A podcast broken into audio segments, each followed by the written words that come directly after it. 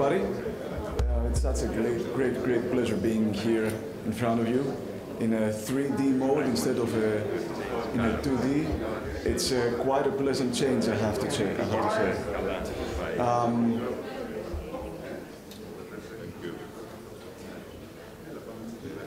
I will, I will try to help the conference to catch up in time, so we will start right away. Um, this part of the, of the conference will actually focus on, um, on fuels, but we will give it a, a bit of a different twist. Uh, we will look at the impact that the emerging, that's one of my favorite phrases, the emerging landscape of decarbonization requirements. It's already there, it's not emerging anymore. Uh, the impact that that will have uh, on the choices that we have to make. Um, and since we're talking about uh, analytics and investments, uh, we will also try to give it a bit of a um, uh, monetary flavor at the end. So please bear with me. Uh, what you see on, on, on, the screen right now is a slide that we tend to use when we are trying to, uh, to, to explain what the challenge for shipping is, what the decarbonization challenge is. And the graph on the right-hand side uh, was uh, the outcome, the result of uh, our 2020 energy transition outlook, where we tried to model what the forecasted fuel mix will be in 2050. And as you see, it's on a, uh, following a base case scenario, um, it was quite uh, opposite of optimistic. It, wa it was quite conservative. Uh, based on that, we would still have 40% in the fuel mix of, um, fuels coming from fossil origin. However, during the, the last two years, and I have, to, I have to explain that that was based on a base case scenario that was informed by the already announced policies at that point in time. But over the, over the last two years, we have seen policies that have been announced on a global scale. We have seen also the IMO setting a more uh, solid agenda with measures that we will be discussing in the next slide. And we end up with a kind of a different view of the future. You see on the uh, bottom uh, right-hand corner of your screen. That is also fed by information about the introduction of the life cycle approach. If we have that in place, then shipping will probably marginally meet both targets for 2050, but both targets as they still are. And there is a question mark there because there are discussions about revisions. If we go for net zero, then that might not be enough. We will have to use the life cycle approach, and we will talk about that in the next session. So what is the emerging landscape? What, what do ships have to face right now? Uh, in, a, in a simplistic uh, way uh, to, to view things, um, we have a timeline until, let's say, the next decade. Uh, by January 2023, so in a, in a few months from now, ships are going to face what we call the EEXI, the technical filter, and at the same time we'll have to go down the decarbonization trajectory that is imposed by IMO, the Carbon Intensity Indicator, CII. That's not the only trajectory that ships are going to have to face. Um, we also see movement from the European Union in the context of the Fit for, Fit for 55. I hope this was not a, a, an alarm or a fire drill. Um, in the Fit for 55 context, uh, a set of regulations, you have also decarbonization trajectories that are uh, presented uh, in the form of uh, Fuel EU. And you also have the market that is pushing ships and, and fleets to decarbonize again, introducing their own decarbonization trajectories. Uh, we mentioned here in this slide the Poseidon Principles and the Sea Cargo Charter. This actually requires now different lines of reporting or maybe uh, a, an approach that has to look for a combined trajectory and that trajectory will be served by the proper choice of fuel. And what is also now uh, developing is a trend to assess zero carbon uh, uh, freight, to ask for zero carbon uh, freight services. We've seen that with the cargo owners zero emission vessels movement a little, a little before uh, COP26 took place, um, and also being introduced in, under the context of the Green Corridors with the Clydebank Declaration. Why do I mention that? Because we have now a definition information of what we actually call zero carbon, and it has uh, it, it, infers the use of a life cycle approach, looking at how the, the fuel is produced, delivered, and then consumed. So we are now looking at the well-to-wake approach, and it is also now finding its way into the IMO. What has been also made clear during uh, the last couple of years in all the, uh, the studies that have seen the light of day is that the energy transition will be based on two actual value chains, the hydrogen value chain and the carbon value chain. The topic of this presentation is mainly focused on the hydrogen value chain, and this is uh, looking at how the energy conversion from, uh, uh, from uh, production to consumption takes place by having that energy token, that energy building block hydrogen uh, as, a, as, a, as a unit in order to produce uh, carbon neutral fuels at the end for consumption uh, at the consumer end. It is based on the concept of the production of fuels and how what it takes place during that production and what is the carbon footprint of the production of fuels, the distribution, and of course the consumption. Where do we stand as far as regulations, therefore, are concerned?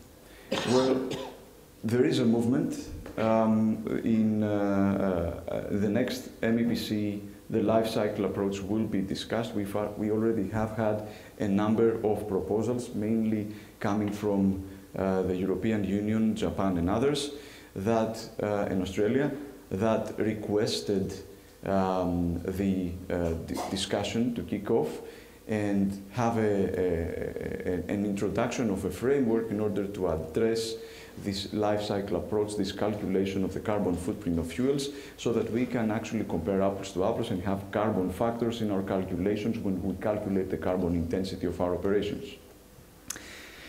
That being said, uh, as far as the EU is concerned, EU has already introduced in the uh, context of the Fit for 55 agenda within the Fuel EU regulation an approach uh, towards calculating and evaluating the carbon footprint of the different fuels from a life cycle perspective. And it has even uh, presented a table of the different fuels with the different carbon factors looking at the production until the consumption on board ships. And if we take that into consideration, then you will see that you have different actual results when you include production into the uh, total uh, calculation of the carbon footprint of fuels. There are carbon neutral fuels in the sense that when you are producing them, you are capturing somehow the carbon that is produced from production, and therefore whatever is emitted at the end uh, uh on the ship has already been captured or stored and therefore the balance is net, that is called net zero, but you also have um, green fuels, zero carbon fuels that do not have uh, a carbon atom in their molecule and therefore uh, their emissions are considered as zero carbon. However, what you see on this slide is that even on the on the ones that we are considering green fuels, when you are actually doing what we call the carbon accounting, of the uh, combustion and the final calculation of the carbon footprint, there are elements that can actually contribute to uh, greenhouse gas emissions, either CO2, the carbon dioxide itself, or other emissions that can be categorized as greenhouse gases. That's why you see, for example, ammonia there, the green, green ammonia is not completely zero because it does have um, uh, some CO2 produced either from a secondary fuel that will be required for ammonia combustion or from other emissions that are generated through the combustion of ammonia. And then that begs the question, do we have enough of the production capacity so that shipping can get the required quantities of green fuels, uh, the required quantities for its decarbonization purposes? Well, at this point, the straightforward answer is no, right off the bat. It's easy, that, it's easy to answer that. And what is actually required is a substantial scaling up of the renewables infrastructure. Uh, what you see on this slide is an exercise that we did with the Maersk Mc-Kinney Moller Center, uh, being founding partners. We started that straight away from the uh, inauguration of the center. It was one of the first exercises we did. And what we uh, found out is that if we, if we need to produce the required quantities that shipping wants for, say, green ammonia or green methanol, then the production, uh, the, the installation of uh, photovoltaics, for example, will have to scale up by four, wind by a factor of five, and if you, if you add the uh, other consumers into that equation, then the renewable energy would actually have to scale up in a factor of 7 to 10. Um, this is a significant scaling up that has to take place. What we already see, however, is that the trend is actually there and we see this picking up. There is also geopolitics that helps that um, scaling up as well. So if, if you want to look at the nitty-gritty part of the fuels themselves, you have a number of fuels that are being now discussed. Some of them have a, a more, um, uh, a, a, higher rate of uh, uh, maturity as far as their uh, um, te te technology uh, is concerned, as far as the processes are, uh, are concerned, and the experience that the industry itself has. For example, if you look at the methane or methanol, there are already technologies that can support that. When we say methane, we mean LNG. Um, there are technologies, there are engine sets, there are fuel gas supply uh, equipments and, and tanks. Uh, we have technologies that are currently proven and can actually support the usage of those fuels. When you venture into the what we call the zero carbon fuel uh, territory uh, with ammonia and hydrogen, then things start to change a bit. As far as ammonia is concerned, the expect the expected uh, rolling out of the first engines is in two years from now. With uh, hydrogen, hydrogen is a long-term solution. It is considered the token, the building block of the other fuels when we're talking about carbon neutrality and carbon neutral fuels. Um, however, the use of hydrogen itself as a fuel for uh, deep sea operations is somewhat challenging currently and we see that this is probably going to be in the mix of um, uh, deep sea shipping uh, in the mid to long term. However, there are uh, technologies that can uh, support the use of hydrogen as well, uh, particularly in the power generation of onboard vessels.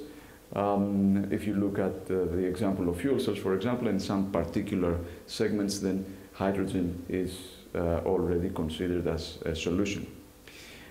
However, you would also notice that there are differences between the fuels as far as risks are concerned. And um, whether uh, we have solved or not the risks that are related to conventional fuels, um, once uh, somebody or one is actually looking at the risk profile of the new renewable fuels that are suggested uh, for uh, the decarbonization purposes of our industry, then that uh, actually uh, uh, is a completely different scale of a problem. Um, ammonia has a toxicity problem and therefore the risk is, is considerable and it has to be assessed when we're talking about an ammonia fuel vessel. And hydrogen is uh, very explosive and, and, and, industry needs to have more experience on that in order to, uh, to support it. If you also look at the specifics, so the economics, how do you bring those fuels on board? Um, methanol would actually require, uh, as you see on this slide, almost two and a half uh, the volume of what we have for conventional fuels in order to accommodate the same trip. Um, ammonia, a bit larger than that. However, uh, with methanol, you have the, um, uh, the benefit of having a less complicated fuel gas supply system and, and storage requirements that you have with a, a cryogenic type fuel and a fuel that is uh, high, in toxicity. And we're venturing now into the impact. So what you see on the uh, left-hand side is an overview of uh, some analysis. Uh, we looked into the data of how three major segments will actually perform against the requirements of CII until the end of the decade. And what you see is that